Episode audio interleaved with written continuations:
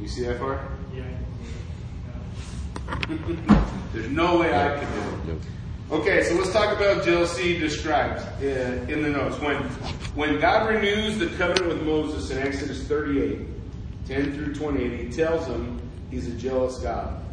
In the same verse, he goes to the extent of affirming that jealous is an appropriate personal name for himself. Is it? Oh, working? Me to put it on?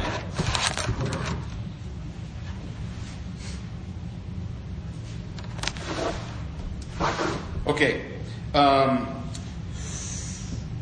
he says, uh, For you shall not worship any other God, for the Lord, whose name is jealous, is a jealous God. This is the reason that God gives for having no other gods before him, to not worship other gods. He says, This is why, because Yahweh, whose name is jealous, is a jealous God. So we want to comprehend what it is that he's laying out for us.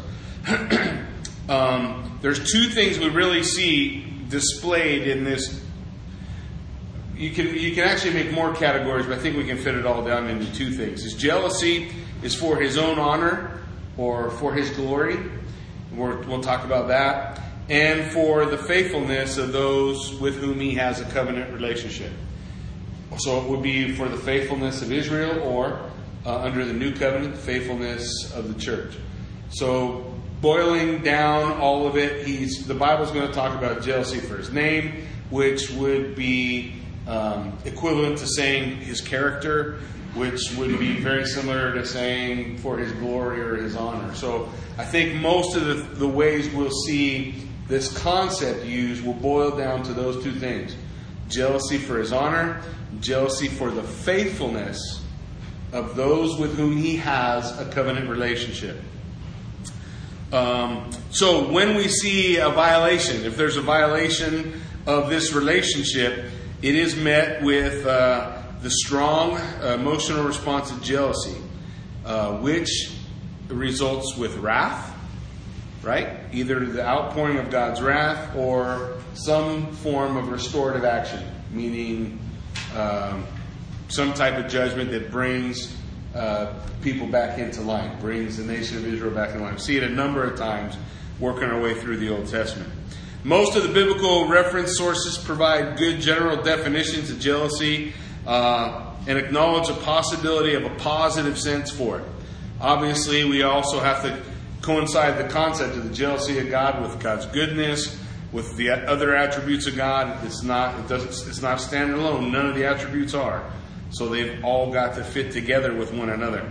We look at the Hebrew and the Greek words, uh, the Hebrew kina and uh, Greek zelos, um, both translated most often as jealousy, but can also be translated as zeal, envy, ardor, emulation. Um, so one of the things I want to encourage us as we look through, and one of the traps I fall into often, and I want to encourage you guys hopefully not to is we, we want to be able to look not only for the word and the way the word's used, but we don't want to make the word the trail. Because sometimes there can be a concept spoken or taught about the jealousy of God where the word jealousy is never used. Case in point, uh, Hosea. Word jealousy never comes up in the book of Hosea. Does that book describe jealousy? Hosea takes a prostitute as a wife who's unfaithful to him, runs away. God has him go and redeem her.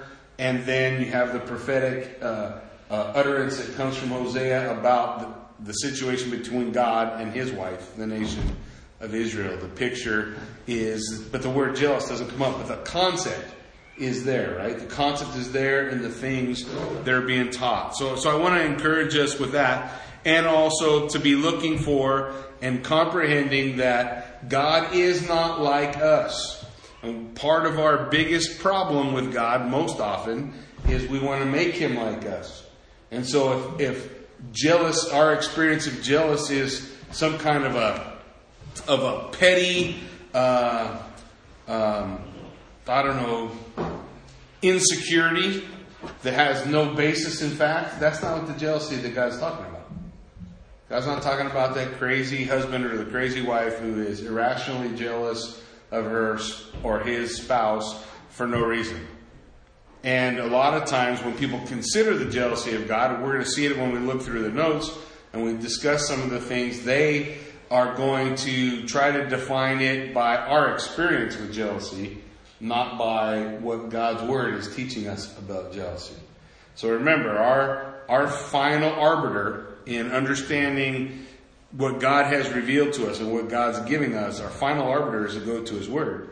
And what's there? What is His Word telling us? How is it described? What are the examples? Okay? And so we'll get an opportunity to look at some of those um, today. um, the other thing is, uh, uh, we want to see uh, for God, His jealous response is based on His love. Um, for His people, love that He expects to be reciprocated by them. The love God expects from His people is not only an emotional response, but also necessarily results in obedient behavior. When a person experiences godly jealousy as a passionate, consuming zeal focused on God that results in doing His will, maintaining His honor uh, in the face of ungodly or of the ungodly acts of men and nations. And we'll see that example as we kind of move forward. So let's uh, let's kind of let's try to define jealousy. Uh, certainly scripturally, I think it works uh, otherwise as well, but it is the ardent desire to maintain exclusive devotion within a relationship in the face of a challenge to that exclusive devotion. That's jealous. To the ardent desire to maintain exclusive devotion within a relationship uh, in the face of a challenge to that exclusive devotion. Uh, four things that we see, uh, well, one, two, three, four, five, six. I can't count. Five things that we're going to see requirements of jealousy to be present. First, a lover or a person for whom the desire is for this exclusive devotion. Uh, beloved, the other person. A rival, someone who's trying to steal the affection of. Uh, infidelity expressed in some way to the beloved. So there's unfaithfulness. And then a, a emotional response to that infidelity. When we study scripture and we look at this, how many times when we look through the prophets, Old Testament prophets, does God use um, metaphors of sexual relations between a husband and a wife? I'm trying to think with probably Daniel. I'm trying to think of prophets where he doesn't use the sexual metaphor. There are not very many. So there are more often than not when God talks about his people, he, de- he describes them in, in those ways as an unfaithful wife, as someone who is out um, um, cheating on him. And we don't have a hard time understanding the wrongness of that. That that kind of fits in our understanding. So so hopefully we can build on that. Um, the covenant and metaphors of sexual relations, father-son relationships, marriage relationships are common in the biblical expressions of jealousy. The Bible understands jealousy is a very powerful emotion. Uh, Proverb 27 4 says, Wrath is fierce and anger is a flood. Who can stand before jealousy? Uh, next, I wanted to devi- define some of the terms that we're going to see uh, so that we can understand kind of how the Bible sees them. Next, zeal, an ardent desire to see a particular result come about. This emotion differs from jealousy in that it is a much less specific desire. Zeal is the most general of the translations when it uses the defining the words that we discussed earlier that, that are defined as jealousy. This emotion is clearly evident in Nehemiah 3:20. Baruch, the son of Zabai, zealously repaired another section from the angle to the doorway of the house of Eliashib the high priest.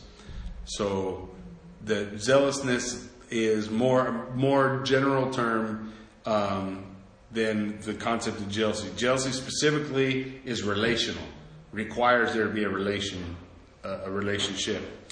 Envy is the ardent desire to gain possession of something that you don't have. It's not yours. This emotion differs from jealousy in that it is never godly. It is uh, uh, is not necessarily a relational emotion. I can be envious of someone I don't have a relationship with, um, or envious of inanimate objects. The object desired is not the possession of the one experiencing the motion. Uh, while jealousy desires the protection of something possessed, envy is the resentful desire to possess something not currently possessed. Envy never carries positive connotation. Malicious envy, the ardent desire to gain possession of something not currently possessed and to deny it to the current possessor. This is a especially evil form of envy. Uh, the desire to emulate, a positive desire to gain possession of a trait or ability from another. Uh, right? The Bible says, imitate Christ or imitate God as dear children. Um, the idea of, of, emulation is to aspire to be like someone in a particular characteristic while not wanting to deny him of that characteristic. You're not trying to suck it out of them so they can't have it but you're just trying to follow that example and express it. Covetousness, selfish, inordinate desire to gain wealth or possessions. Resentment, a feeling of indignant displeasure or persistent ill will at something regarded as a wrong, insult, or injury. That's from Webster. Resentment often uh, accompanies these other emotions of possession. Um, it, it, it, ends up being a, a result of what's going on. Honor, uh, respect, esteem, or devotion shown one as his due or claimed by one as a right. This concept is related to jealousy because often honor is the key relational element that is denied when jealousy is aroused. Indignation. Uh, this is particularly righteous indignation. Anger aroused uh, by something unjust, unworthy, or mean. Vengeance or revenge, punishment inflicted in retaliation for an injury or offense. Devotion, the fact or state of being ardently dedicated and loyal as to an idea or, a person.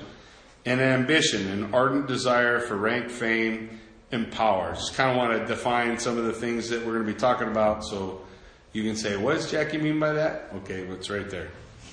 So hopefully that is helpful. Now, in, when we talk about jealousy, we also have to deal with contemporary views of jealousy, right?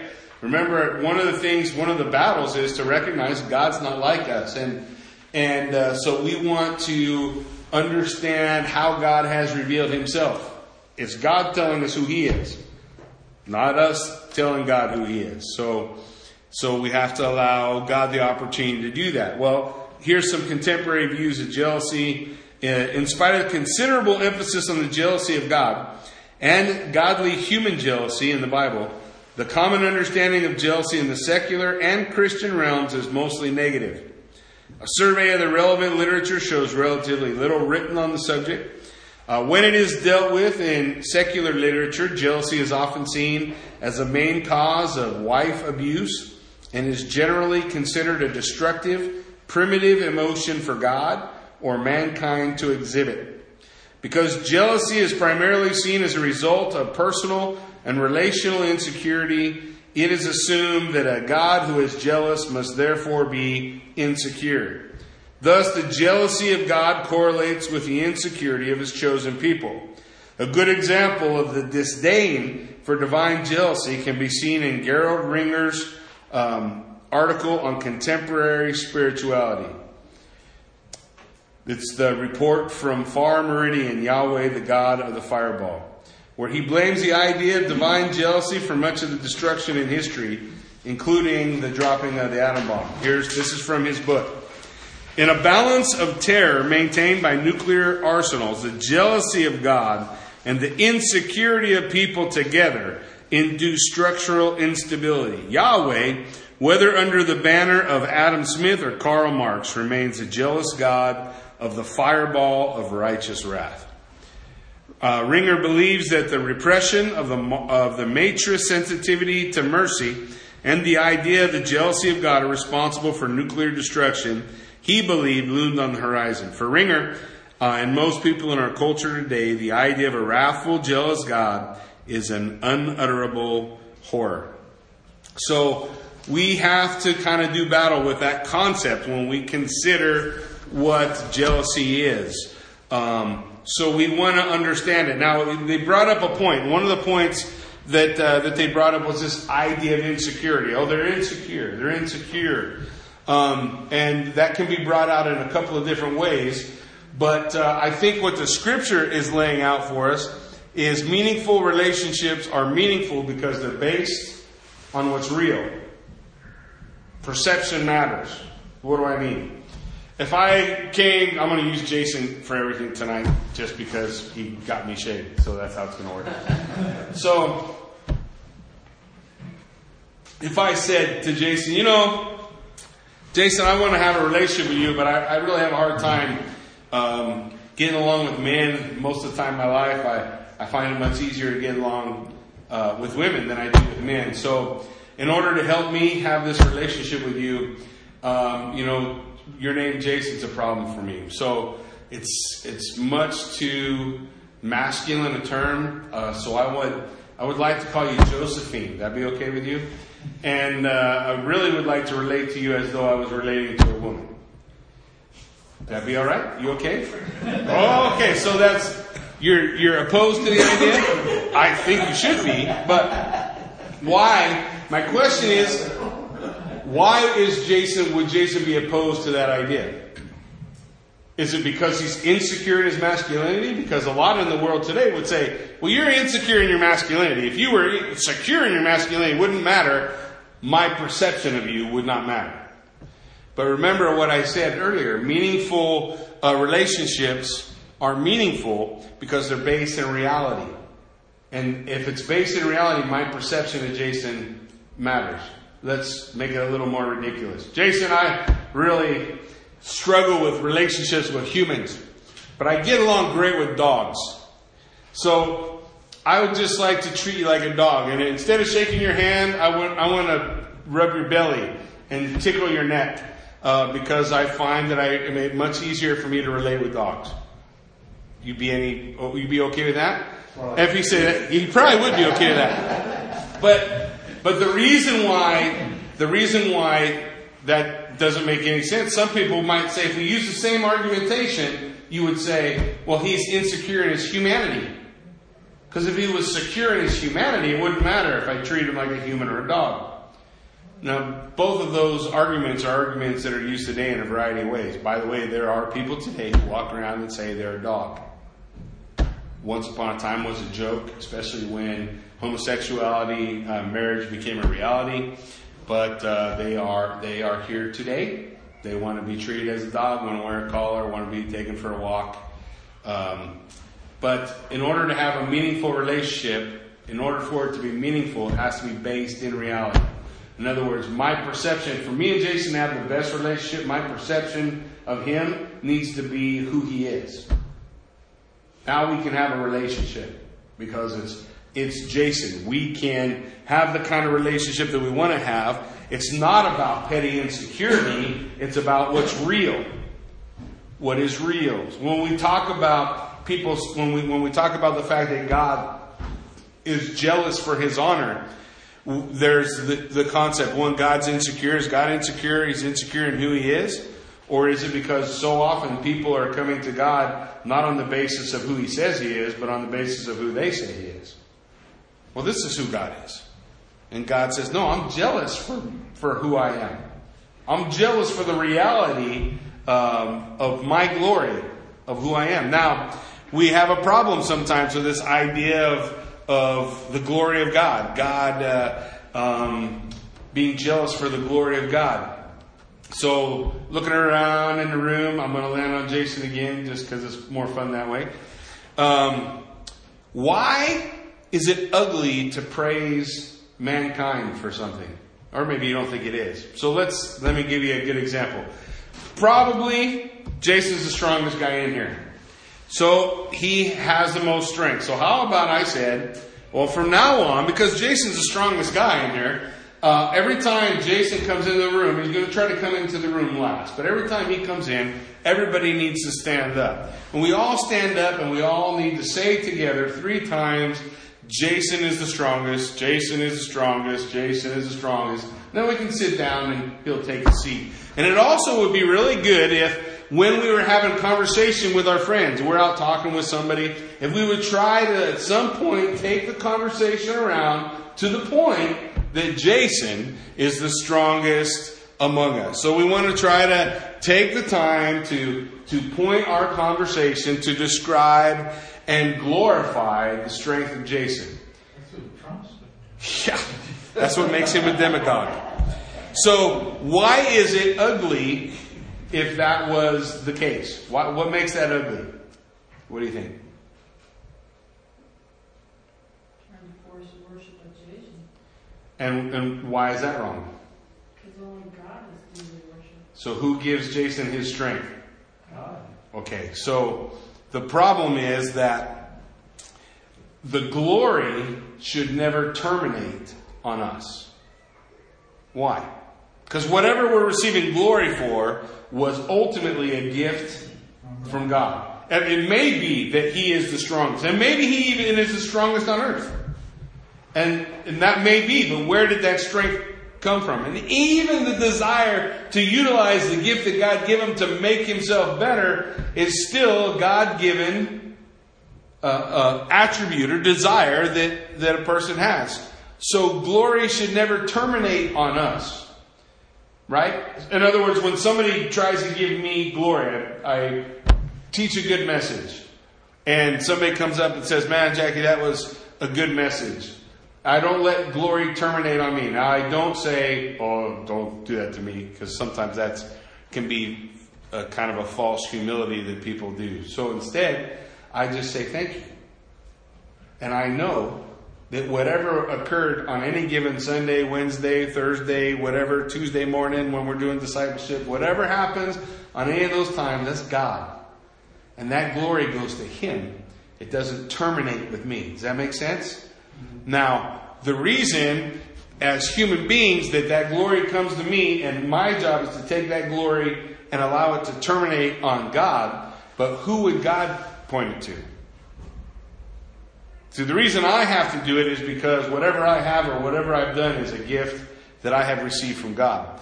But it's not wrong for God to receive glory if, in fact, He is the one with whom it all terminates. Who would He pass it off on? He wouldn't. Because He's it. He's the ultimate. He's the end all, beat all of it all. So, with God, uh, should terminate all glory.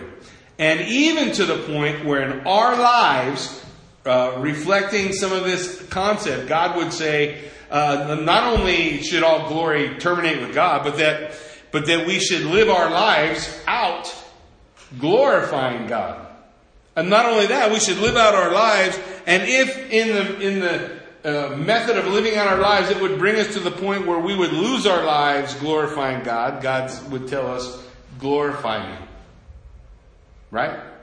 No matter what, no matter what happens. In fact, I think God would want us to live um, and make decisions based on, and this is kind of where the rubber meets the road for us. God would want us to make decisions based on God's glory and not my immediate good.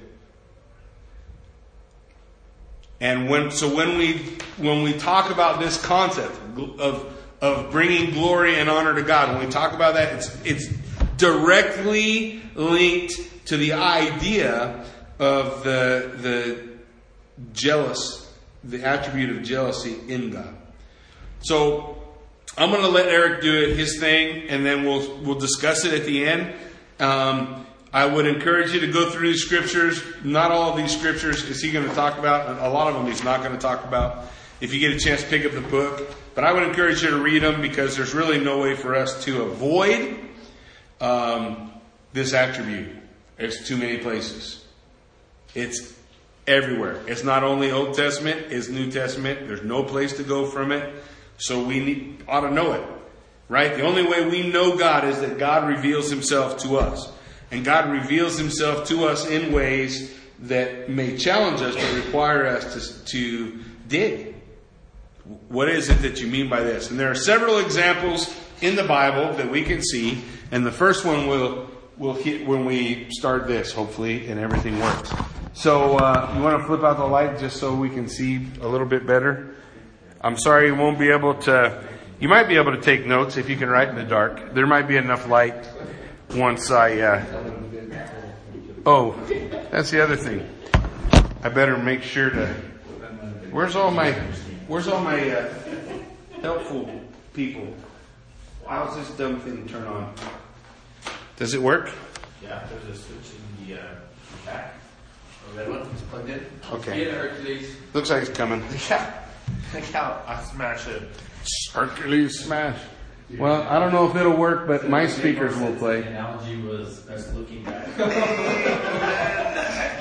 Please open your Bibles to Numbers 25, where we will find a story that tells us just how Can much you, uh, God is for us. Flip it on again just so I can see, make sure I'm plugged in the right spots. For Himself. When He's for Himself in our lives. And that's what we find in this incredible story in Numbers 25.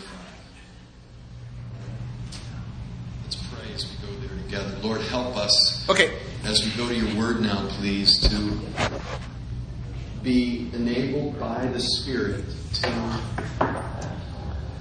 behold your glory, your goodness, your holiness, the depth of our depravity, your commitment to rooting that out in, Lord, your godly jealousy. Help us now as we, we look at this passage of Scripture to be fed by you. Pray this in the name of Christ. Numbers 25.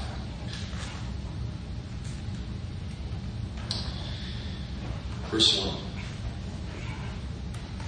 While Israel lived in Shittim, this is on the east side of the Jordan River, God is preparing his people, transforming his people, purifying his people before they move into the promised land. And that provision, but also those challenges that are there. While Israel lived in Shittim, the people began to whore with the daughters of Moab, intermarrying with people of other religions and worshiping their gods. Don't miss the sec- intentionally offensive sexual metaphors here. These invited the people to the sacrifices of their gods, and the people ate and bowed down to their gods.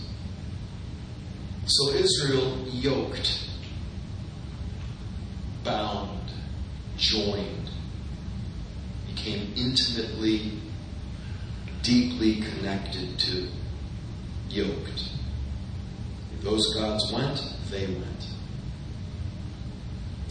Yoked himself to Baal of Peor, and the anger of the Lord was kindled against Israel.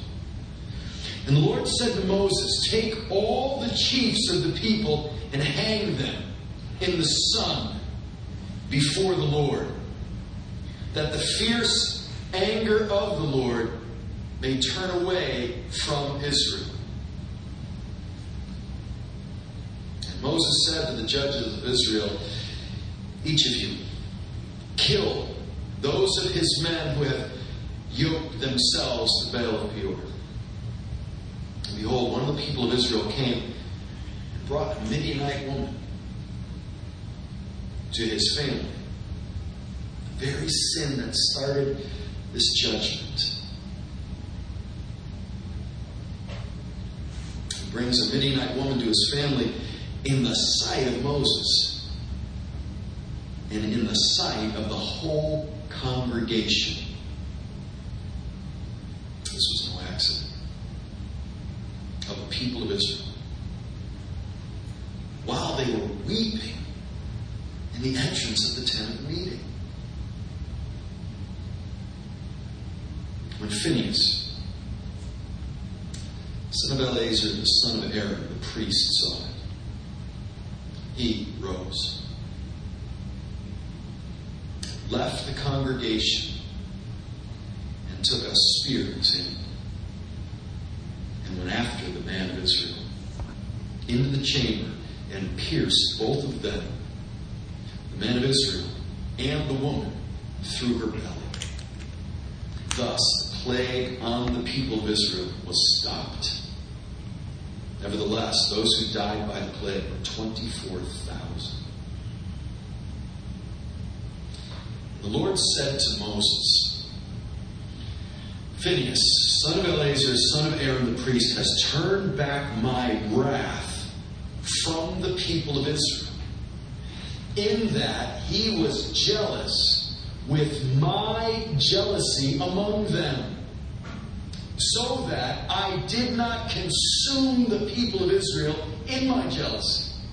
Therefore say, Behold, I give to him my covenant of peace, and it shall be to him and to his descendants after him the covenant of a perpetual priesthood, because he was jealous for his God and made atonement for the sins of uh, atonement for the people of Israel.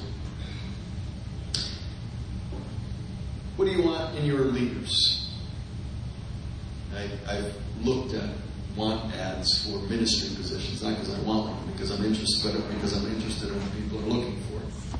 I, I will often look at descriptions of pastors, ministry leaders and, and teachers in Christian places to see what sort of character traits people are looking for. And in my estimation, the one that's used most is dynamic. We want dynamic leaders enthusiastic, visionary, vision casting, strategic. Uh, and you read them and you get tired just reading them, never mind doing the job. But um, it's amazing how many of those aren't really found in the Bible. But in all of my looking at descriptions of the kind of religious leaders people want, I've never seen anybody who said, I, we want a leader who's jealous, who's intensely jealous. Well, that's what we have in this passage. We have someone who's a leader who's intensely jealous, like God is for his own glory. Well, let's back up and find out what leads to this godly jealousy. Well, the first thing we see in verses 1 through 3 is a very sinful people. As God prepares them to go into the promised land and take the promised land and meet those people who will be there with all of their false religions and destitute religions, they begin to worship the Baal of Peor, this god of fertility, with temple prostitutes and their immorality that goes with that as they intermarry with them. When you share the most intimate of human relationships with someone, you invariably end up worshiping their gods, whatever they may be. And God warned his people not to do this.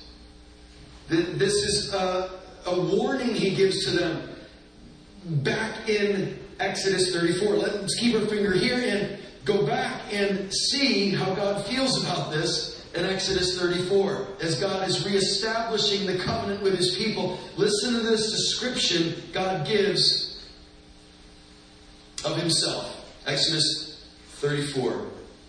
Let's pick it up in verse 11. Observe what I. Uh, Exodus 34 11.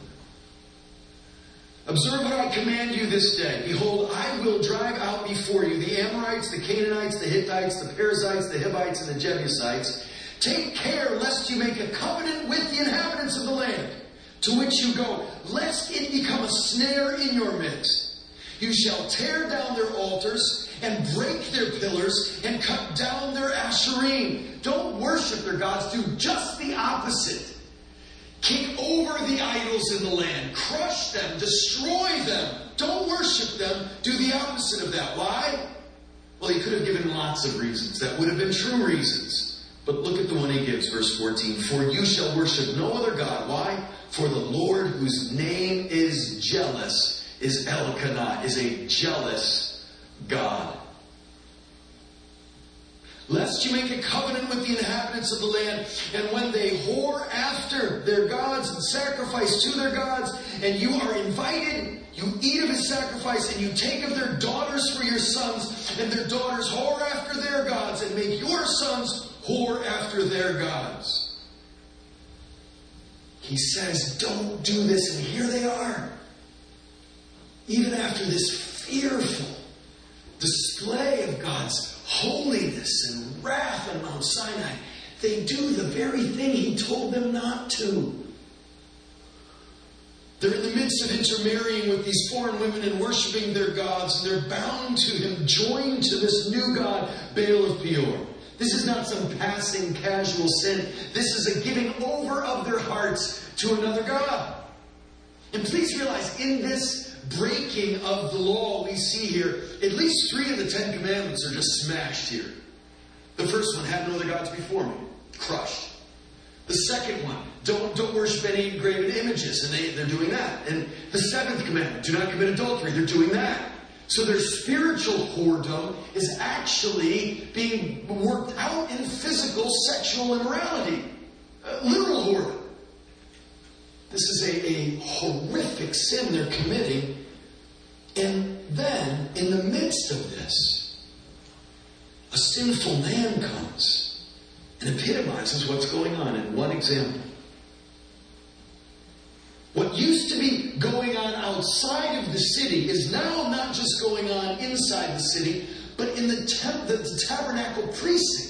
The place of worship is now prostituted with the very sin that has brought this judgment and the repentance that it brought about. In a public display of this horrific immorality and rebellion against God. You read through the Bible. You feel like God just overreacts. When he judges sin, you're like, man, what's the deal? Come on, chill out. As you develop a biblical perspective, you won't think that anymore. When you live in a culture that trivializes God constantly, and minimizes Him and mocks Him constantly, and when our own idolatrous hearts do that constantly, it seems like God's overreacting to sin all the time. But from a biblical perspective, what's the most astounding thing is that He puts up with anybody. That He lets anybody live. That He doesn't just destroy them all, and you and me right now, for that matter. But it's amazing. We get offended at God's wrath. Rather than being amazed at His grace, even in striving with this rebellious people and us as well.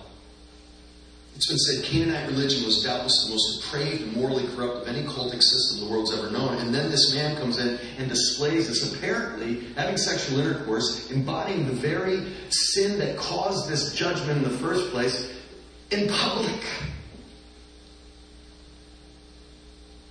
God overreacts.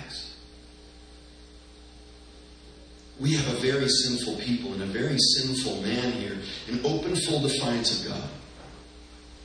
In front of the leaders of God, uh, God's people and of God, and he's flagrantly repudiating the very heart of the covenant.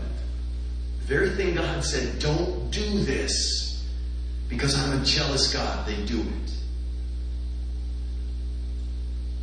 We serve a jealous God. That's what he clearly saw in the passage we looked at in Exodus 34. But I hope you're noticing that God is making sure we see sin as a profoundly relational thing, profoundly personal thing. God's commands aren't just ethics out there in the pragmatic world. They are an expression of something profoundly relational and personal, so relational and personal that God compares his relationship with his people to a marriage. He calls himself the husband of his people, and the people of God are the bride of Christ. This is a theme carried all the way through the Bible. And so when you disobey God, it's not just breaking a rule, it's spiritual adultery. It's breaking faithfulness to the husband of his people. Uh, it, it's breaking a covenant. It, it's not giving him the faithfulness, the allegiance, the devotion he deserves and demands as the one true God. And so, this is a very serious sin. We're to worship the one true God in the way and ways He says to worship Him. And you're breaking a marriage code.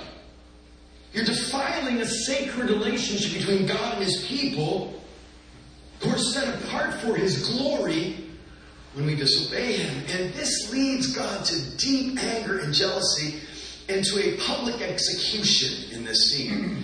He says, take the people and up execute them in broad daylight. You see, this is not something we're going to keep private. Because there has to be massive learning going on here among my people in this scene and for millennia, including today in 2012. Are we learning about God? Are we learning about how He thinks and feels and responds to our sin and how we should think and feel and respond to sin as well? A public execution in broad daylight. A refusal to bury the bodies, which is a great dishonor, but he's trying to teach massive lessons here, like he does throughout the entire Bible. God's anger always has drastic consequences. Just like the New Testament says, the wages of sin is what? Death. That's drastic. When you're dealing with a holy God and you recognize the depth of human sin, drastic consequences are indeed called for. And if you start to get this, you'll be staggered that God's as gracious and patient as He really is, rather than being put off and thinking He's over, overreacting. I just long and pray as we immerse ourselves in the scriptures that our perspective will become less and less representative of modern day American culture and more representative of God's perspective we find in the scriptures. So that we start to understand Him and His ways. The wages of sin is death. And if you don't understand that, you'll never understand the solution to that sin in the gospel. which we'll get to. We have a jealous God. What does it mean to be jealous? Here's the definition jealousy is a consuming, single minded pursuit of deserved exclusive faithfulness and honor. You see, it's, it's what a husband or wife uh, demands in a marriage, rightly. Any husband or wife who finds out that their spouse is sleeping around and isn't bothered by that doesn't love that spouse. But here we find a loving jealousy, a jealous love. And you get this, don't you? If you even can imagine being married if you're not, and find out that your husband or wife has been unfaithful to you, just let your mind go there and start to understand the way God feels toward our unfaithfulness. It's a consuming, single minded pursuit of deserved exclusive faithfulness and honor. It's not just this general zeal. It's not envy, wanting something that doesn't belong to you. It's demanding this relational exclusivity that a marriage relationship should demand. So it's a good thing and a right thing. And even in a culture that mocks marriage exclusivity, you still get this, don't you? You can't quite seem to get away from it, even though our senses are, are so deadened to this sort of thing. The culture that mocks marriage constantly. But you get it nonetheless, don't you? Now, human jealousy is so often, the majority of the time probably, ungodly and unwarranted and, and, and foolish, but never for God and never when godly people experience it in the way God does, like Phineas does in our passage. So we indeed have a jealous God. Gerhard von Rad says it's an emotion, jealousy is, springing from the very depths of God's personality. And Walter Eichrodt says it's a basic element of the whole Old Testament idea of God. Yet we so seldom think about it or preach about it or consider it. And some attributes of God are so emphasized at the expense of others, like this one. And we don't understand it or we ignore it or we distort it or we hate these attributes and wish we could just hurry up and get to Proverbs. Nothing wrong with Proverbs, but we need to read the whole Bible. And, and, we'll see this God in all his glory, which includes the glory of his jealousy. You know, I could have pointed to hundreds of passages, but let me point to two. As he's delaying his wrath against Israel for their rebellion one more time, look what he says in Isaiah 48 11. For my own sake, for my own sake, I will act. For how can my name be profaned? And my glory I will not give to another. When he restores them back to the land, what's motivating him? Exodus 39 25. Therefore, thus says the Lord God, Now I will restore the fortunes of Jacob and have mercy on the whole house of Israel, and I will be jealous for my holy name. God alone deserves absolute honor, worship, and glory.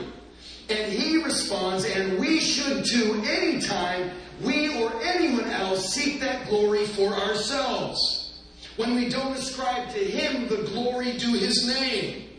When we desire it for ourselves for the work of our hands. We should hate that. And Christians need to be really good haters. I know the expression, come on, don't be a hater. Child abuse? You better hate that. Anything that dishonors God and destroys His creation intended to glorify Him, you better be a good hater. Be a hater. Just hate the right things. The things God does. You hate racism? You hate, you hate on the poor? Do you hate dishonoring God and mocking Him? Do you hate entertainment that trivializes God, or do you enjoy it? You're just so used to it. Doesn't bother you anymore. Do you like humor that, that mocks the things God loves and glorifies the things He hates? I've probably excused my sin most of my life with humor. It's only a joke. Well, God ain't playing around. He's not joking about sin, about evil. I hope that could be as clear as it is in the Bible for you today. Have you presumed upon His grace, thinking He doesn't really care? And please don't think this is an Old Testament God. You know what happens in Acts 12? Herod begins to be worshipped by the people of Israel. And he receives that worship, and God kills him. See, what do you think's going on when Ananias and Sapphira was struck dead? This is how's, how's the whole thing end in Revelation? This is not an Old Testament idea of God. He will deal with sin. Somebody's going to die for sin. Someone will die.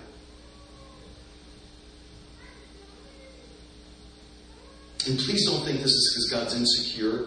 So often human jealousy is based in insecurity.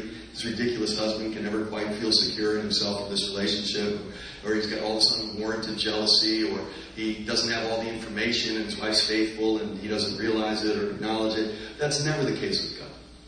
So get all those ideas of sinful human jealousy out of your head and say, no, God is this way and I love that he is. Don't put up with God, please. That's what you need to do with traffic. You gotta put up with it in LA. You don't put up with God.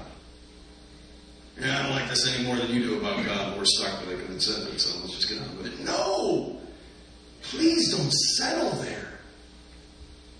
Learn to love everything about God. Everything. His jealousy. did you realize if he weren't jealous, he would not love you?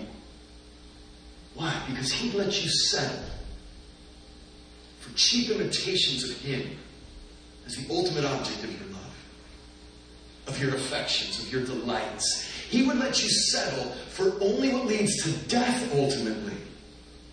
If sex is your God, or money's your God, or your reputation's your God, or, or whatever it is that may be your God, if He let you settle for that, He would be profoundly unloving to you.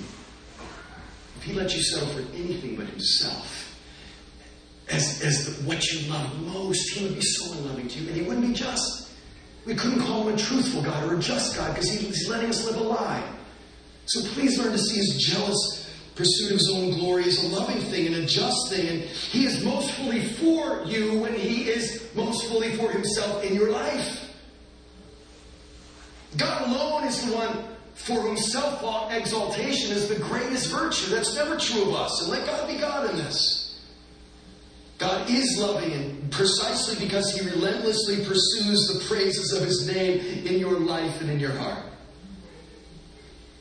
This is a good God we serve, and a righteous God, and a loving God, and don't try to change him based on your definition of what you think love should be. He's telling us right here. This kind of jealous love becomes the catalyst for this God to pursue his wayward bride when she wants nothing but whoredom. When all she wants is the other, other lovers. If he weren't jealous for her, he'd say, well, just let her go her way. She's an adult. It's between her and the Lord. No! He goes after her. He, he pulls her out of her stupidity and foolishness and sin and redeems her. So, so who's going to do something about this? Well, in our scene, there's only one guy. One guy. Not even Moses. He didn't get up. He didn't do anything about it. One guy. His name's Phineas. And he provides a deadly cure for a fatal disease. The wages of sin is death. Jealousy for God's glory motivates him, and he represents God before the people. In verses 7 and 8, we see this man, Phineas, representing God himself and his attitude toward this sin. Who's this guy, Phineas? Uh, quick, quick tour of the life of Phineas in the Bible. A priest. He's a grandson of Aaron. He's the leader of the temple guards. He's responsible for protecting this tabernacle area that's being defiled. Exodus 6 tells us this. He's also commander of the army that fought the Midianites. This actually starts a war, so it only makes sense. All right, you lead the way. Uh, Phineas, you started this thing. Here we go. And he leads the war. He leads the party to investigate an apparent unfaithfulness of the two and a half tribes, as we'll see later on in Joshua 22. He's the main advisor in the war against the Benjamites that we see in Judges 22. Every time this guy shows up, he's jealous for God's honor. This is the distinctive character trait of this guy. And look how Psalm 106 looks back on him. Then they yoked themselves to the Baal of Peor and ate sacrifices offered to the dead. They provoked the Lord to anger with their deeds, and a plague broke out among them. Then, look, this is in a worship context in the wisdom literature. Oh, you wanted to get the Psalms so you get away from these bad stories? Well, here you go. Here he is again. Then Phineas stood up and intervened, and the plague was stayed, and that was counted to him as righteousness from generation to generation forever. Hey, a lot of you know the Bible says that Abraham's faith was counted to him as righteousness. Did you know that Phineas's godly jealousy was counted to him as righteousness? Is that amazing? God considers him a righteous man because he was consumed with a single minded pursuit of God's glory among his people. God considered him a righteous man. This is astounding. He wants God to be recognized. He wants God to get his props. He, he, he doesn't want anything God has done to fail to give glory to God. He's taking God's side here, representing God. And great leaders of God's people have always exhibited this emotion. And it's a primary basis for the courage and the boldness and the integrity with which great leaders of God's people live their lives. And whenever in the Bible religious reform or revival takes place, you'll always be able to find a leader who's consumed with godly jealousy. You know, there's this idea God's a big man, he can take care of himself. Don't get all worked up about these things offending God. I mean, there's truth to that, but do you know the main way he defends himself in his name? Through his people.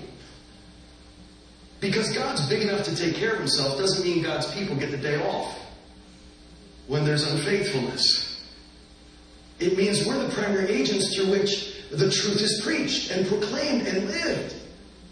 We're these agents of glorifying God and kicking over idols.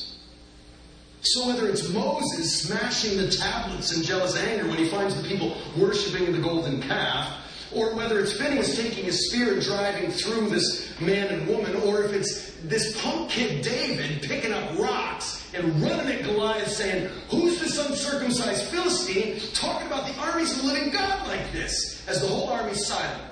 Or whether it's Elijah taking on the 400 prophets of Baal when the people don't say a word and won't stop wavering between two opinions. And what does he say to God after he's pouting because Jezebel's still after him in first, first uh, Kings? He, he says, I alone have been jealous for your honor. And God says, No, Elijah, got 7,000 in Jerusalem who haven't kissed the mouth of Baal. You're not alone. I've always got a, a righteous remnant.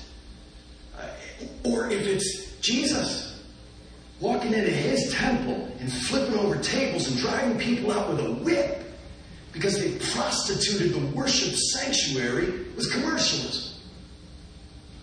Or if it's Paul writing to the Corinthians, who were evil people, I am jealous for you with a godly jealousy. Because I betrothed you to one husband, and I want to present you to him one day a pure virgin.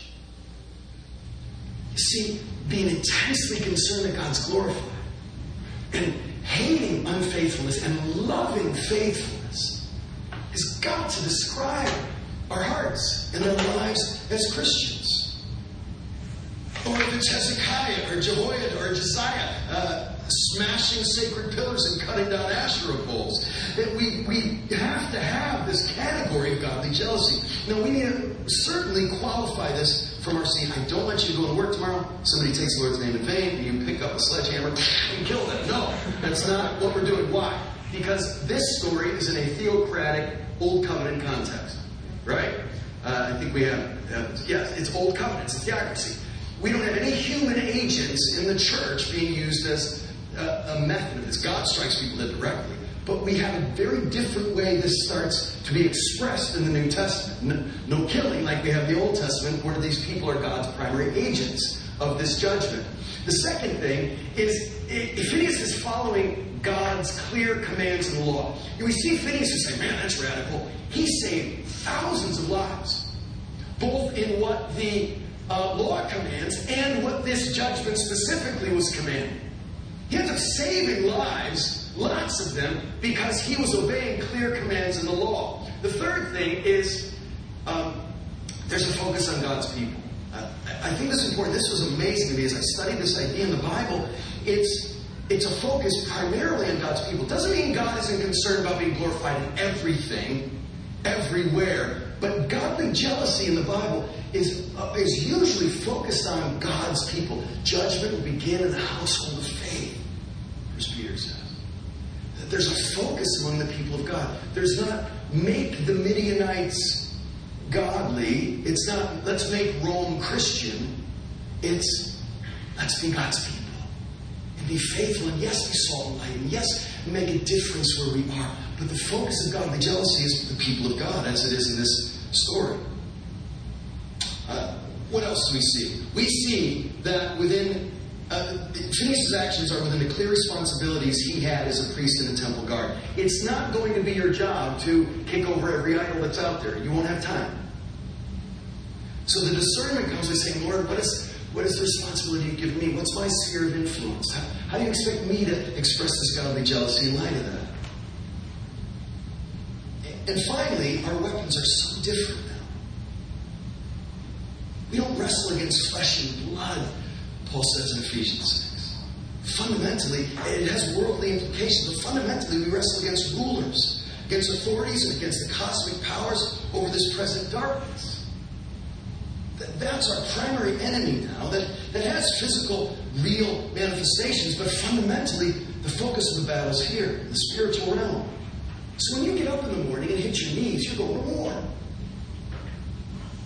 When you get up in the morning and open your Bible, you're going to war. Strapped behind your sword. In this spiritual realm where the primary battle rages. Therefore, take up the whole armor of God that you may be able to withstand in the evil day. And having done all to stand firm, stand therefore, having fastened on the belt of truth and having put on the breastplate of righteousness. See weapons? As shoes for your feet, having put on the readiness given by the gospel of peace. That's our primary weapon, the gospel of peace. Jesus' work that brings us peace with God. In all circumstances, take up the shield of faith with which you can extinguish all the flaming darts of the evil one, and take the helmet of salvation and the sword of the Spirit, which is the Word of God. What we're doing right now is arming ourselves. That, that's, we come to church for lots of reasons. One of them is to get ready for war. That's what we're doing. Uh, the sword of the Spirit and the, and the Word of God, praying at all times in the Spirit with all prayer and supplication. So, how do you fight the good fight? You focus on the spiritual realities. That's the core of them, and you fight with the weapons of warfare of this new covenant. So, uh, David's stones been replaced with, with, with the Word of God, the gospel of peace. And Phineas' spirit has been replaced with, with faith and righteousness, these primary weapons in the warfare of prayer and the Word of God. Let's, get, let's make some application. All right, what does this mean for us? One, God's glory and honor is our ultimate goal in everything. He hates unfaithfulness, and we should too. He loves faithfulness, and we should too. And so, our question we constantly ask is Will God be honored by this? Will God be honored by the way I spend my weekend? Or my entertainment choices? Or the way I conduct myself in this relationship that I just started with this woman? Or in my marriage? Or in my parenting? Will God be honored by this? Will God be honored in the way I spend my money? Will God be honored in my vocation choices? Is His honor what I want? Will God be honored in the way I play my sport or my instrument? Will He be pleased by this, starting with my heart attitude in it all? Will He be pleased with the way I eat or drink? Because I should do it all to the glory of God. Will He be pleased with the corporate worship of this church because the intent is to honor Him? Will He be pleased with your private worship at home? Will He be pleased with, with the way you lead your family, fathers? The way you support that leadership, wives, the way, way if any kids here, the way you honor your mother and your father. Will God be pleased with those things? Those are our motives. Not popularity or pragmatic uh, motives, but God's honor. And when that happens, we say, to hell with the pragmatics. And I don't say that glibly. I think pragmatism may be our greatest idol as Americans. Does this work? Does it work to hell with pragmatism? Does it work? Does it honor God? You know what worked for Phineas? He started a war. If pragmatism's our idol, that's got to go. And so, what else do we find out? We find out that uh, our inward attitudes determine outward actions and matter deeply to God. Did you notice as I read through this that God doesn't specifically honor Phineas for what he did, but how he felt? That led to what he did. He had this heart of jealousy for my glory. It's almost, it's almost seems he doesn't even talk about the specifics of how he acted that out. It's almost as if they're irrelevant. What really mattered was Phineas' intense jealousy that God be honored. That led him to action, and it needs to, but it starts with affections for God and for his glory. And if they're not there, the action won't be either. God really cares about your. Look, this isn't about personality type. It's not about being a loudmouth like me or anybody or being like anybody else. Doesn't mean introverts become extroverts, but it means whatever you're like, you have deep in your heart an intense desire that God be honored in your life and among his people. And when Andrew Brain plays his bass up here, he's doing it to the glory of God for his honor. And he's taking a spear and stabbing the pride that grows in there when we say, You're good. And he says, I know, kill that pride, right? It's, it's all to the glory of God. And that's now our motive, and our heart attitude is where it starts. And our obedience glorifies God. Notice there's a very practical aspect of this obey God's commands. Glorifying God isn't primarily these dramatic displays, is it?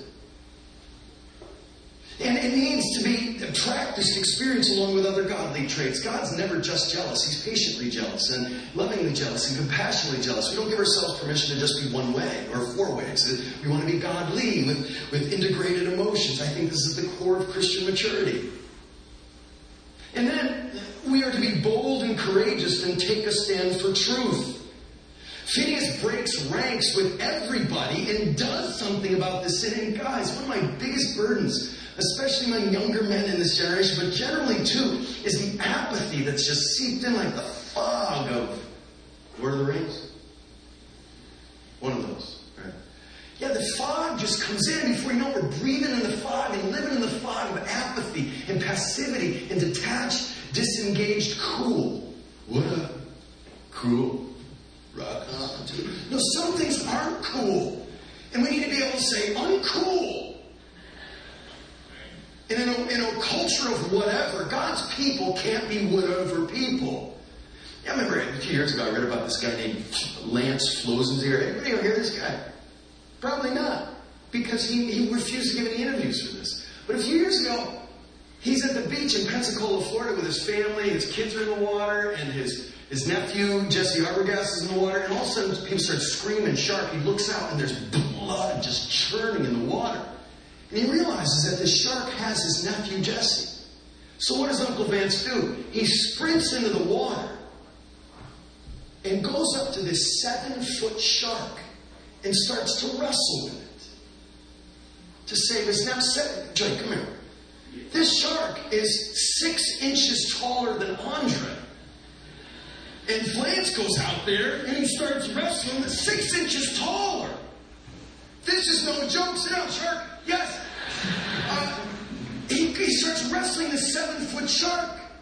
And he ends up dragging this thing to shore. Gets his nephew out, realizes there are still kids in the water, and that the shark has Jesse's arm, so he goes back in after it and grabs it and wrestles with it for eight or ten minutes before the park rangers get there to save the kids in the water and get Jesse's arm back.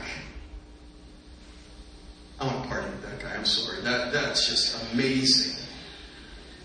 His wife's given CPR to Jesse, saved his life, and they sewed his arm back on after they shot the shark. Sorry, animal people. They shot the shark and got the arm out of its throat. And we're standing on the beach. Vance does something about it. He wouldn't give an interview. Somebody overheard him say when somebody asked him why he did, he said, I had kids in the water. What else could I do? Man up, boy, man up. I just love that. Oh, man. And, and he didn't start a reality TV show either. That's why you don't know who he is. And guys, we're the people who say, God was being dishonored. What else could I do? We may want to talk to our roommate about her, her compromise. Never mind, engage the culture.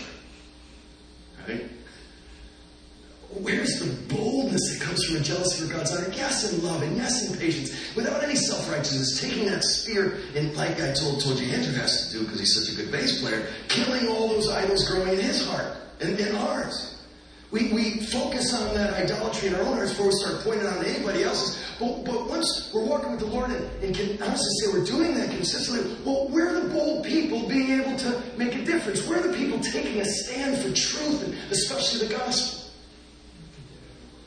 Where the, where's the boldness we see in the apostles who are willing to say, no, you're going to kill us. You're going to have to kill us. Because we can't help but talk about what we've seen and heard. Uh, so we need bold leaders who are willing to live this out. Uh, what else? Uh, we need to realize that even though we have dramatic displays like uh, save your nephew from a shark and killing like we have in this scene, most of the time, godly jealousy is expressed in mundane looking ways. I put mundane in quotation marks because for us it's not, nothing's mundane. Because everything has the potential of honoring God. Eating and drinking, the most mundane looking thing in the world, has the potential of being an act of worship. So for us, nothing's mundane. It looks mundane, but most godly jealousy is expressed in really normal looking ways that no, most people besides God don't notice. And so uh, it's done by refusing to whine and complain and grumble. I'm always amazed at Philippians 2. Listen to this. It says, You're able to be blameless and pure children of God without fault in a crooked and depraved generation in which you shine like stars in the universe. And how do you do that? Stop whining. Is that amazing? Refuse to grumble and complain. Refuse to get sucked into a, a, a, an entitlement consumer culture that makes you a whiner, complainer, just like everybody else. Refuse to do that, you'll shine like a star.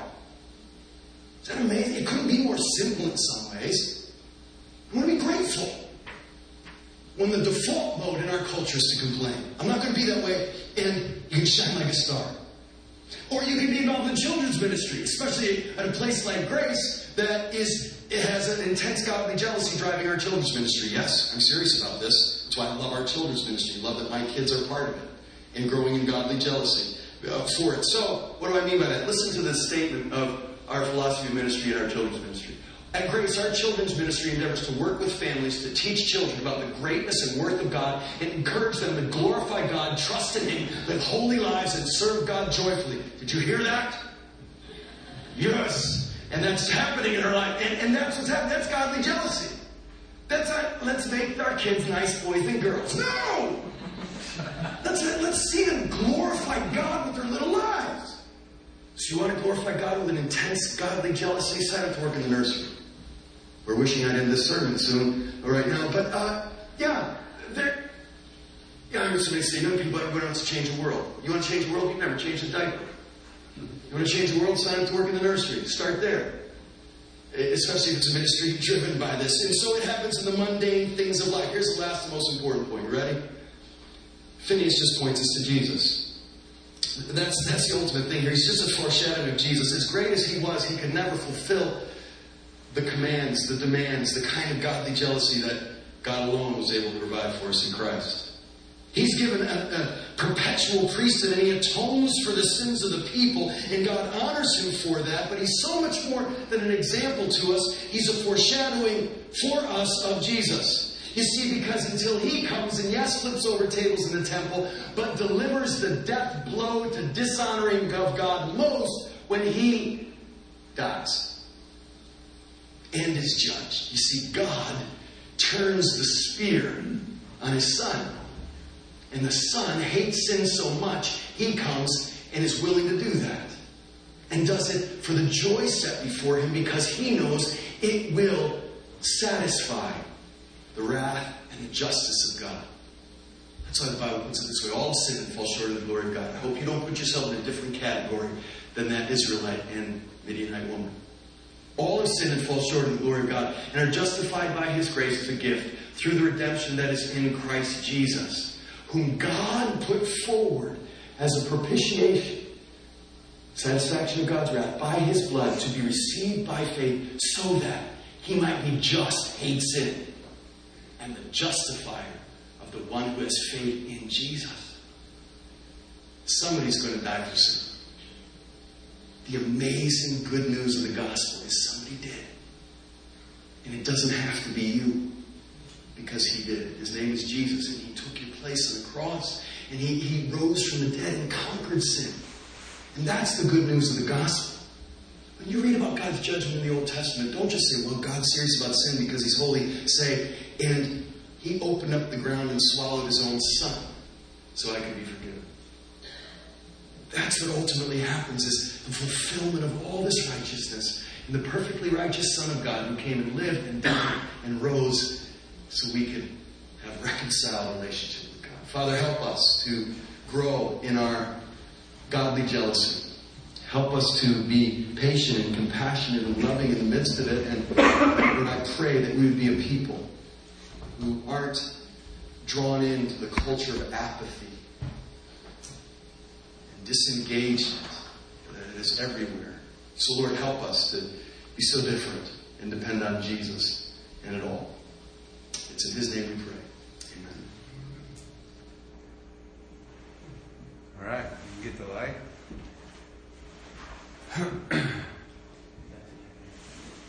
so there were, I've got uh, really three different videos. Uh, two of the classes that Eric teaches at Biola, one's on the character of God, the other's in on theology. Both of which he discusses the concept of of godly jealousy. But I thought this, which was just a message he preached at the church, was pretty amazing, and does a good job of kind of expressing what we're talking about when we talk about uh, godly jealousy. So hopefully that kind of gives you a, an idea. I thought it was a good way to kind of get outside of our head the, the maybe the concept we bring to it, and hopefully get into our head how God sees it, what God sees as uh, as a part of it. So I just want to work our way through uh, some of the scripture verses that we have down here as we uh, talk about those two concepts. Um, the biblical basis for God's jealousy. Uh, first, God's jealousy for his own glory. Uh, God's jealousy is more than a passing mood. Remember, I, I, I, know sometimes we, as we work our way through, we, we've gone through a lot of attributes, and we're almost done. Next week we'll finish uh, the last three um, uh, prayerfully. and so, but one of the things we talked about was God's impassibility, and then we talk about very distinctly emotional descriptions of attributes of God. Right? Jealousy is a is an, an emotional term. Love is an emotional term, and wrath is an emotional term.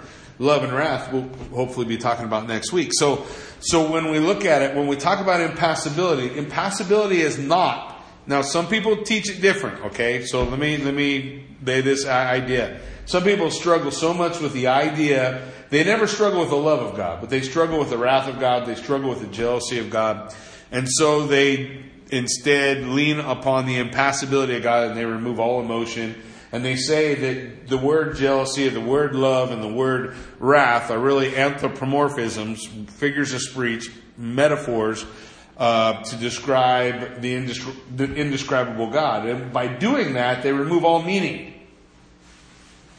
Right? Because now I say, well, why did God use the word jealous? Isn't he trying to get? But remember when we talk about the impassibility of God, it means that there's not something we do here that changes God's emotion. Now, what I mean is the things for which God is jealous for, He's always jealous for. He's never not jealous for them. The things that God is wrathful of, He's always wrathful of. He's never not wrathful of. And the things for which God loves, always, remember, if you remember, we described it like waterfall standing under a particular waterfall, right?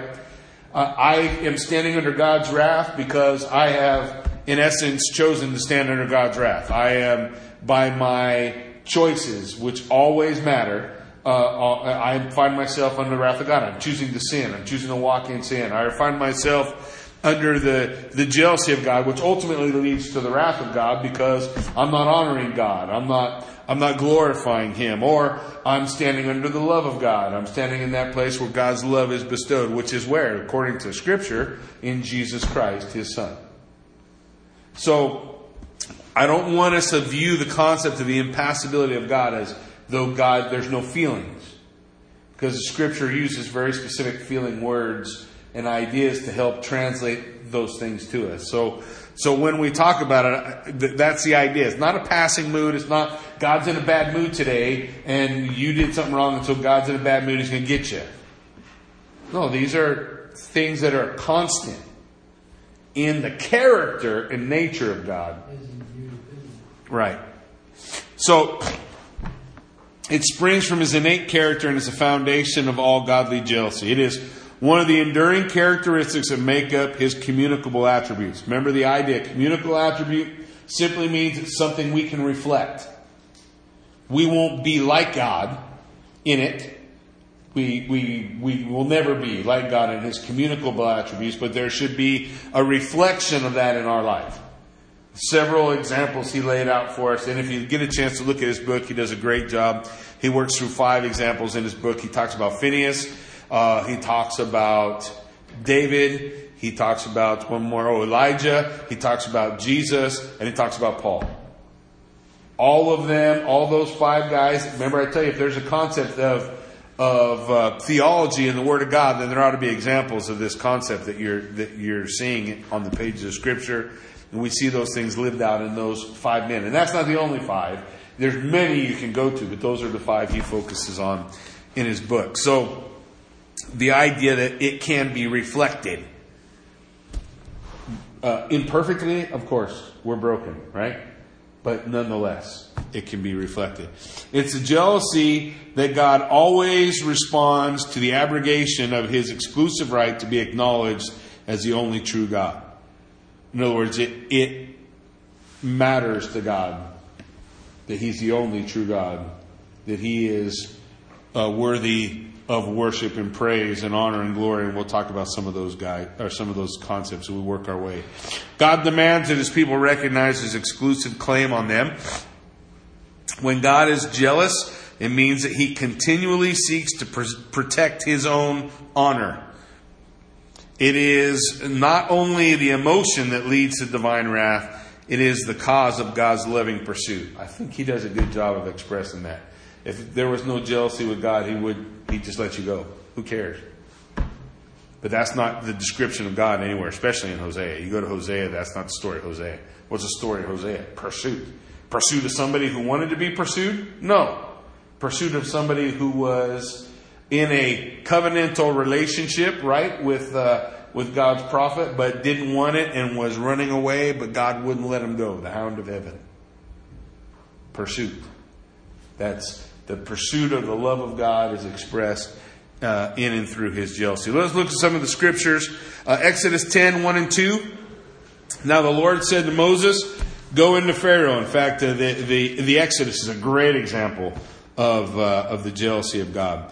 The Lord said to Moses, Go into Pharaoh, for I have hardened his heart and the heart of his servants, that I may show these signs of mine before him, and that you may tell in the hearing of your son and your son's sons the mighty things I have done in Egypt, and my signs which I have done among them, that you may know that I am the Lord. Does God want to be known for who he is? Does he want the right perception? Does it matter? Yeah, I think you're going to. There are 83 different scriptures where God says something that has happened that you may know that I am He or that I am the Lord. 83 times is enough time for me to say, yeah, I think there's a point in that, right? There's a point. God wants to be known. Why did he harden Pharaoh's heart? Why did he bring about the Exodus? So that he would be known. So that he could be experienced and understood. So that, so that he could be glorified for who he is. Isaiah 48, 9 through 11. My, for my name's sake, I will defer my anger. And for my praise, I will restrain it from you, so that I do not cut you off. Behold, I have refined you, but not as silver. I have tested you in the furnace of affliction. Why? For my own sake. For my own sake, I will do it. For how should my name be profaned? And I will not give my glory to another.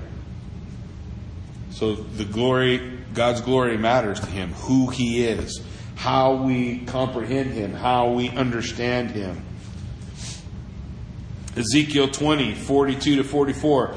Then you shall know that I am the Lord when I bring you into the land of Israel, into the uh, country for which I raised my hand in an oath to give to your fathers. And there you shall remember your ways and all your doings with which you were defiled and you shall loathe yourselves in your own sight because of all the evils you have committed. Then you shall know that I am the Lord when I have dealt with you for my name's sake, not according to your wicked ways, nor according to your corrupt doings, O house of Israel, says the Lord God. Ultimately, God, if God dealt with us according to our sins and failures, there would not be nothing left but for his name's sake, to express who he is. What, what concept is he expressing in that? What idea? Grace? Mercy? Ezekiel 36. But I had concern for my holy name, which the house of Israel had profaned among the nations wherever they went. Therefore, say to the house of Israel, Thus says the Lord God, I do not do this for your sake, O house of Israel, but for my holy name's sake, which you have profaned among the nations wherever you went. And I will sanctify my great name, which has been profaned among the nations, which you have profaned in their midst. And the nation shall know that I am the Lord, says the Lord God, when I am hallowed in you before their eyes. God's corrective measure, bringing his people back in line. Ezekiel dealing specifically with the exile, right? Remember, this is Babylon. People are in Babylon. Ezekiel is prophesying to the people in Babylon. Daniel's there prophesying to the people in, Bab- in, in Babylon. Jeremiah, he's out with the, with the rebels. But Ezekiel, he's in with the captives when he's prophesying. Uh, Ezekiel 39. 25 to 27. Therefore, uh, says the Lord God, now I will bring back the captives of Jacob and have mercy on the whole house of Israel, and I will be jealous for my holy name, for his honor, his glory. After they have borne their shame and all their unfaithfulness in which they were unfaithful to me, when they dwelt safely in their own land and no one made them afraid, when I have brought them back from the peoples and gathered them out of the enemy's lands, and I am hallowed in them in the sight of many nations. Idea of God's jealousy for his name, his glory.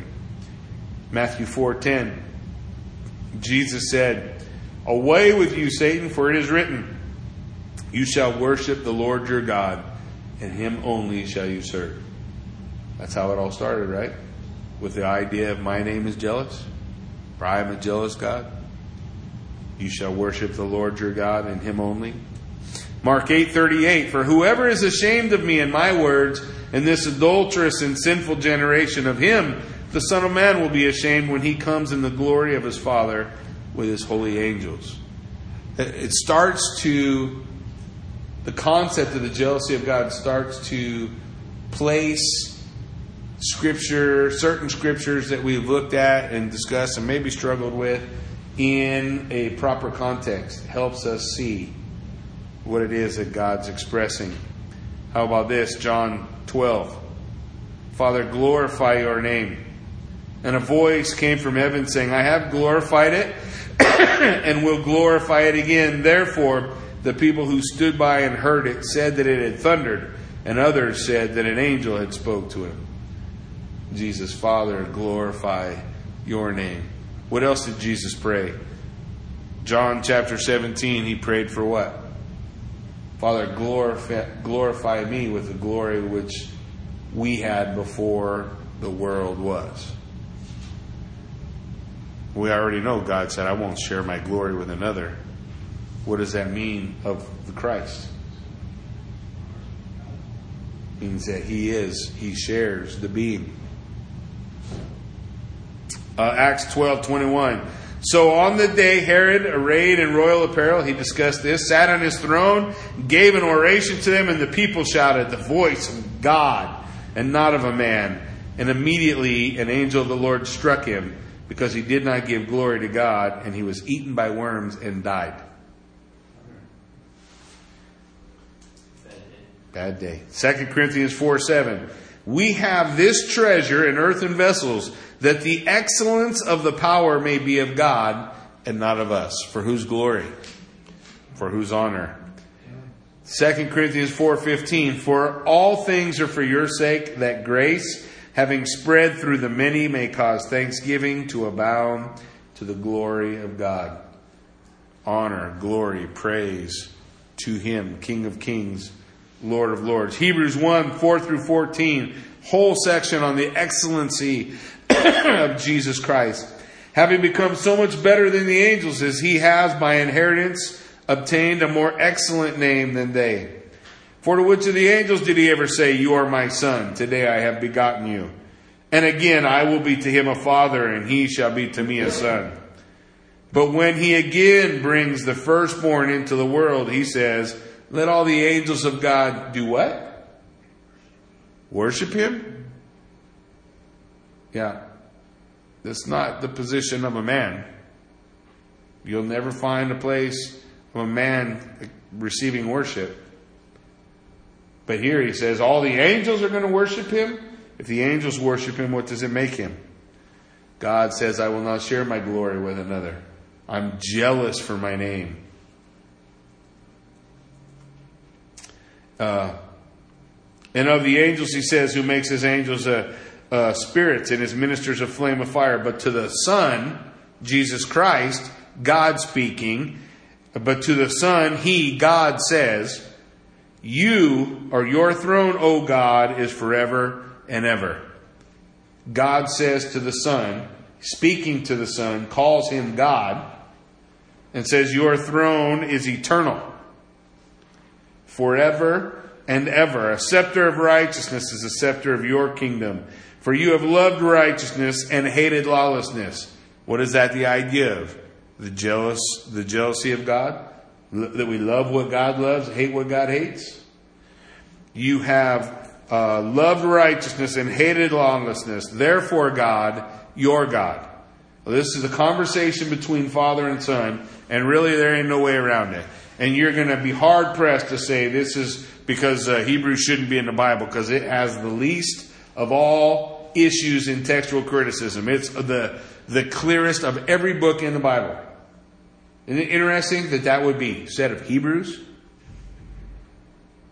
That was bound together in some of the earliest codexes that we possess with all of Paul's writings? Wonder why. Unfortunately, I can't say distinctly, but I can tell you there's a reason it was in a codex with all Paul's writings.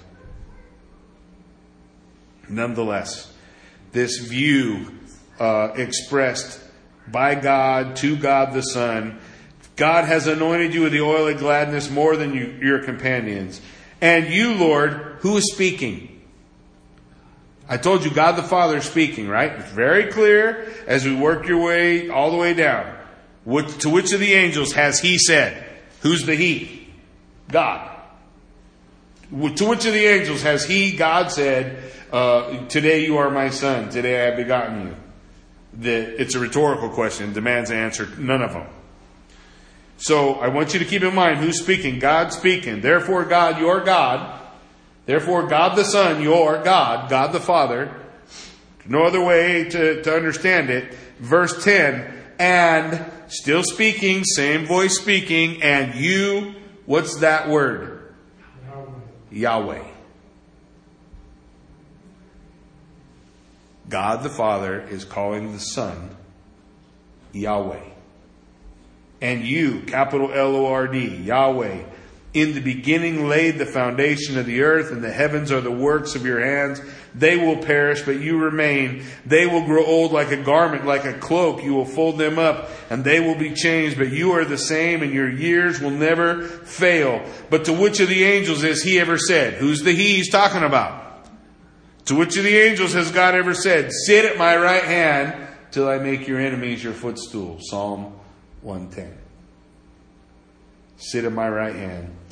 Are they not all ministering spirits sent forth to minister for those who will inherit salvation? You see the same attributes displayed in God the Father's description of God the Son in Hebrews chapter 1. One of the greatest chapters, uh, at least on the same par as John 1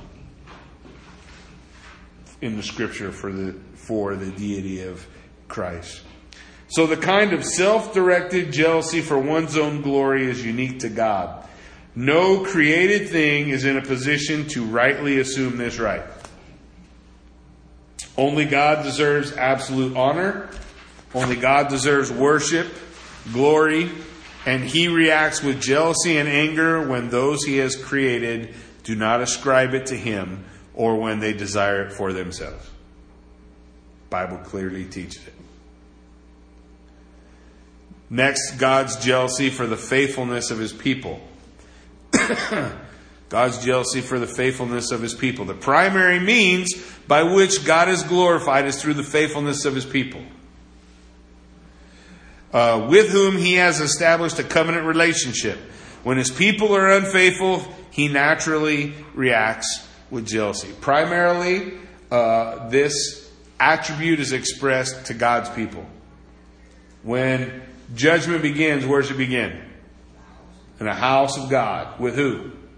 With God's people. Who did God judge so harshly?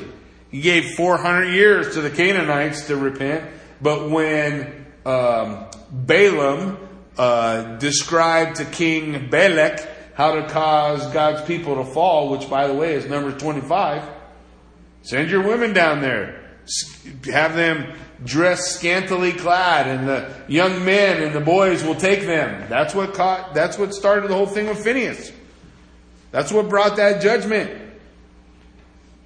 The, the sin of Balaam. Remember Balaam? His ways are talked about in the book of Revelation. The error of Balaam, the greed of Balaam, the way of Balaam. Anyways, when those things are, why is it that God's uh, um, judgment comes so harshly? His jealousy is expressed with his people, with whom he has a covenant relationship. Right?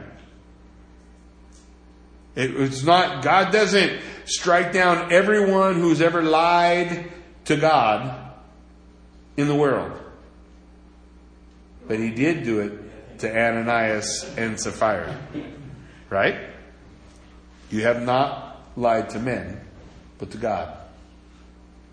And they died. Well, thankfully, he doesn't do it every time we do it either. And he didn't do it every time it occurred in the Old Testament. But there were very specific times God brings out that. This is one of the ways for God's people to honor and glorify him with their faithfulness.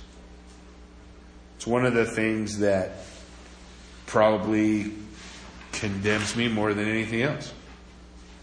Uh, the idea of, of God's people being faithful. Exodus 21 through 6. And God spoke all these words, saying, I am the Lord your God, who brought you out of the land of Egypt, out of the house of bondage. You shall have no other gods before me. You shall not make for yourselves a carved image, any likeness of anything that is in heaven above, that is in the earth beneath, or that is in the water under the earth. You shall not bow down or serve them. For I, the Lord your God, am a jealous God. What is he asking for of the people? Faithfulness. Right? asking of the people, I am the Lord, am a jealous God, visiting the iniquity of the fathers upon the children to the third and fourth generation of those who hate me, but showing mercy to thousands to those who love me and keep my commandments. Exodus 34:14 For you shall love no other god for the Lord whose name is jealous is a jealous God. What's God asking for? Faithfulness. Deuteronomy 4, 23 and 24. Take heed to yourselves, lest you forget the covenant of the Lord your God, which he made with you, and make for yourself a carved image in the form of anything which the Lord your God has forbidden you. For the Lord your God is a consuming fire, a jealous God. There ain't no way around this. It's everywhere. It's all over. The entire chapter of, of Ezekiel 16 which if I had more time, I would read it all. Um, in fact, I think I'll just take the time. It'll be all right. We'll stop in a couple. Ezekiel 16. Just, I just want you to see. Remember, I told you it's not all about where the word is. It's about where do we see these things taking place. Look at what he's talking about in Ezekiel 16. Again, the word of the Lord came to me, saying, "Son of man, cause Jerusalem to know her abominations, and say, Thus says the Lord God to Jerusalem: Your birth." and your nativity are from the land of Canaan. Your father was an Amorite, your mother a Hittite. What's he saying about the nation of Israel? Where'd they come from? Once upon a time, weren't they Gentile too? When God called Abraham out of Ur of the Chaldees, was, was it because of something special in him? Uh, God just called him out. This is about the birth of the nation that he's describing here. Your father Amorite, your mother Hittite. As for your nativity, on the day you were born, your navel cord was, was not cut, nor were you washed in water to cleanse you. You were not rubbed with salt or wrapped in swaddling clothes. No eye pitied you uh, to do any of these things for you, to have compassion on you. You were thrown out in an open field when you were yourself, when you yourself were loathed on the day you were born. And when I passed by you, I saw you struggling in your own blood. And I said to you, in your blood, live. Yes, I said to you, in your blood, live. I made you thrive like a plant. Who's responsible for the strength? Who's responsible for beauty? Who's responsible for the gifts? he says, I made you thrive like a plant in the field, and you grew, matured, became very beautiful. Your breasts were formed, your hair grew, but you were naked and bare. And when I passed by you again and looked upon you, indeed your time was the time of love. So I spread my wing over you, and I covered your nakedness, and I swore an oath to you and entered into a covenant, a relationship. And you became mine, says the Lord and I washed you in water. Yes, I thoroughly washed off your blood, and I anointed you with oil, and I clothed you in embroidered cloth, and gave you sandals of badger skin. I clothed you with fine linen, and covered you with silk. I adorned you with ornaments, put bracelets on your wrists, and a chain on your neck, and I put a jewel in your nose, earrings in your ears, and a beautiful crown on your head. Thus you were adorned with gold and silver. Your clothing was fine linen, silk, and embroidered cloth. You ate pastry of fine flour, honey, and oil. You were exceedingly beautiful and succeeded to royalty. Your fame went out among the nations because of your beauty, for it was perfect through my splendor which I bestowed on you, says the Lord God. But you trusted in your own beauty. You played the harlot because, because of your fame. You poured out your harlotry on everyone passing by who would have it. you took some of your garment and adorned multicolored high places for yourself, played the harlot on them. Such things should not happen nor be. God describing the honor that was due him that is given to another. You have also taken your beautiful jewelry from my gold and my silver, which I have given you, and made for yourself male images and played the harlot with them. You took your embroidered garments and covered them, and you set my oil and my incense before them. Also, my food, which I give you, the pastry of fine flour, pastry of fine flour, oil, and honey, which I fed you, you gave it, you set it before them as a sweet incense, and so it was, says the Lord God. Moreover, you took your sons and your daughters, whom you bore to me, and these you sacrificed to them to be devoured. Were your acts of harlotry a small matter? That you have slain my children and offered them up uh, to them by causing them to pass through the fire? And in all your abominations and acts of harlotry, you did not remember the days of your youth when you were naked and bare, struggling in your blood? Then it was so. After all your wickedness, woe, woe to you, says the Lord God, that you also built for yourself a shrine, made a high place for yourself in every street. You built your high places at the head of every road and made your beauty to be abhorred. You offered yourself to everyone who passed by and multiplied your acts of harlotry. You also committed harlotry with the Egyptians, your very fleshly neighbors, and increased your acts of harlotry to provoke me to anger. Behold, therefore, I stretched out my hand against you and diminished your allotment, and gave you up to the will of those who hate you, the daughters of the Philistines, who were ashamed of your lewd behavior. You also played the harlot with the Assyrians because you were insatiable. Indeed, you played the harlot with them and still were not satisfied. Moreover, you multiplied your acts of harlotry as far as the land of the traitor Chaldea. And even then you were not satisfied. How degenerate is your heart, says the Lord God, seeing you do all these things. The deeds of a brazen harlot. You erected your shrine at the head of every road and built your high place in every street, yet you were not like a harlot because you scorned payment. You are an adulterous wife who takes strangers instead of her husband. Men make payment to all harlots, but you made your payments to your lovers. You hired them to come to you from around all, uh, from all around for your harlotry. You are the opposite of other women in your harlotry because no one solicited you to be a harlot. In that you gave payment, but no payment was given you. Therefore, you are the opposite. Now then, O harlot, hear the word of the Lord. Thus says the Lord God, because your filthiness has poured out and your nakedness uncovered and your harlotry with your lovers and with all your abominable idols, and because of the blood of your children which you gave to them. Surely, therefore, I will gather all your lovers with whom you took pleasure, all those you loved and all those you hated. And I will gather them from all around you and will uncover your nakedness to them, that they may see all your nakedness. I will judge you as a woman who breaks wedlock or shed blood are judged. I will bring blood upon you in fury and jealousy. I will also give you into their hand that they may throw down your shrines and break down your high places. They shall also strip you of your clothes, take your beautiful jewelry, leave you naked and bare. They shall also bring up an assembly against you. They shall stone you with stones and thrust you through with their swords.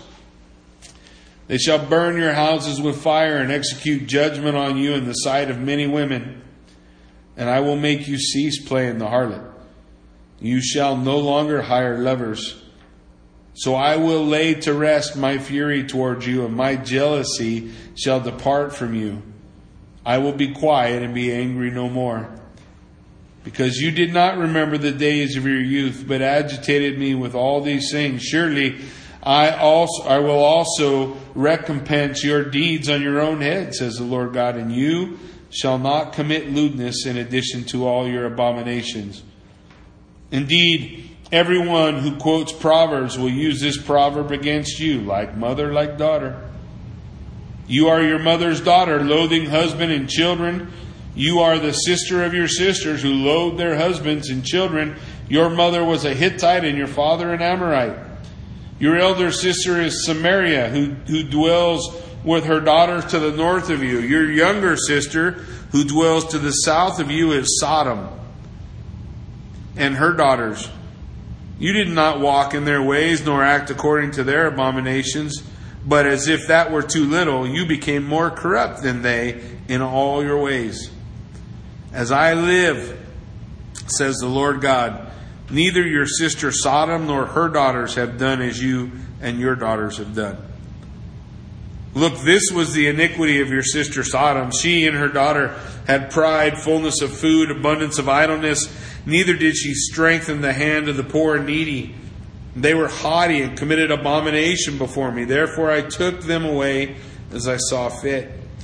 Samaria did not commit half your sins, but you have multiplied your abominations more than they, and have justified your sisters by all the abominations which you have done. You who judged your sisters, bear your own shame also, because the sins which you committed were more abominable than theirs. They are more righteous than you. Yes, be disgraced also and bear your own shame, because you justified your sisters. When I bring back their captives, the captives of Sodom and her daughters, and the captives of Samaria and her daughters, then I will also bring back the captives of your captivity among them that you may bear your own shame and be disgraced by all that you did when you comforted them. When your sister Sodom and her daughters return to their former state, and Samaria and her daughters return to their former state, then you and your daughters will return to your former state. For your sister Sodom was not a byword in the mouth of the days of your pride. Before your wickedness was uncovered, it was like the time of the reproach of the daughters of Syria and all those around her, or the daughters of the Philistines who despise you everywhere. You have paid for your lewdness and your abomination, says the Lord. For thus says the Lord God, I will deal with you as you have done, who despise the oath by breaking the covenant. Nevertheless, I will remember my covenant with you in the days of your youth, and I will establish an everlasting covenant with you. Then you will remember your ways and be ashamed when you receive your older and your younger sisters, for I will give them to you for daughters, not because of my covenant with you. And I will establish my covenant with you. Then you shall know I am the Lord. That you may remember and be ashamed and never open your mouth anymore because of your shame when I provide you an atonement for all you have done, says the Lord God.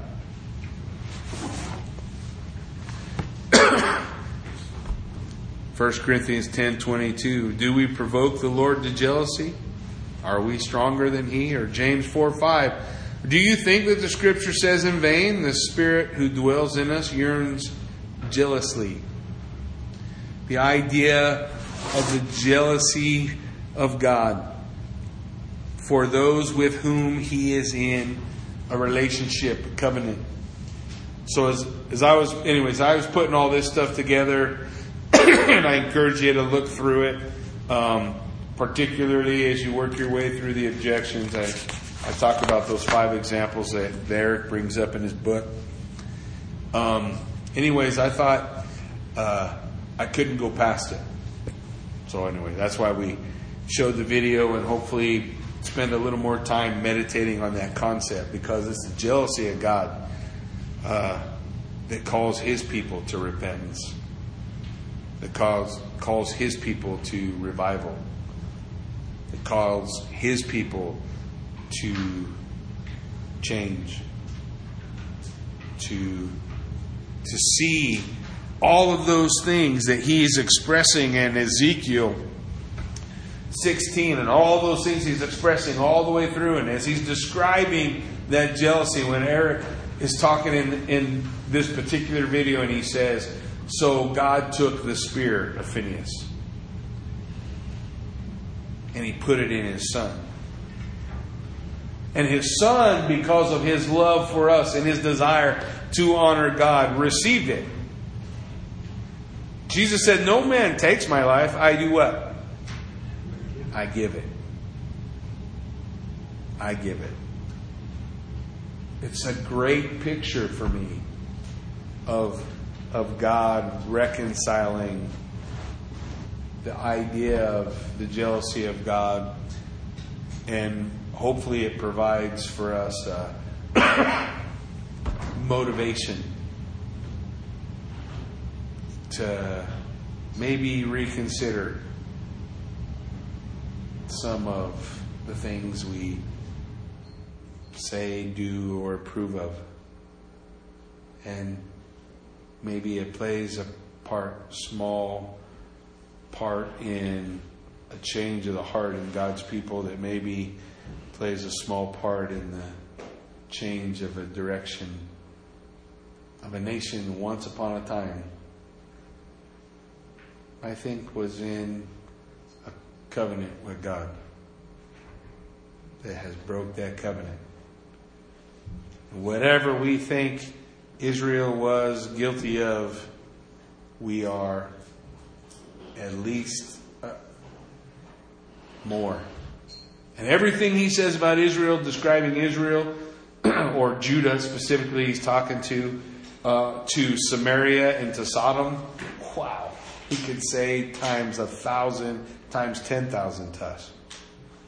Every one of them. You'd be hard pressed to find something in Ezekiel 16 that doesn't speak to our nation. So maybe chewing on that idea is something God can use to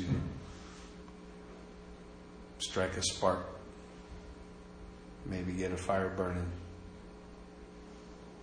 Because the exile that the children of Israel faced in Babylon, we're looking at.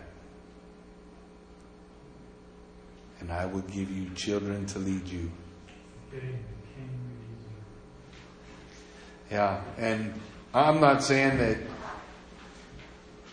that it's hopeless or that God can't change it, but boy, I, I have a hard time just not seeing anything other than the judgment of God coming on a nation that needs to repent. And as I was looking at the jealousy of God, it just, that voice got louder.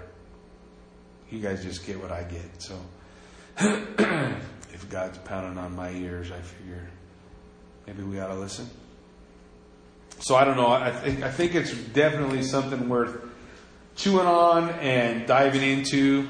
Um, I brought the book. If you guys want to look at it, you're welcome to take a look at it. I would uh, really uh, um, recommend it. Great uh, uh book, uh, biblical theology, um, just working its way through the concept of uh, not only jealousy as an attribute of God, but then godly jealousy as a reflection of us to toward the culture and toward God ultimately.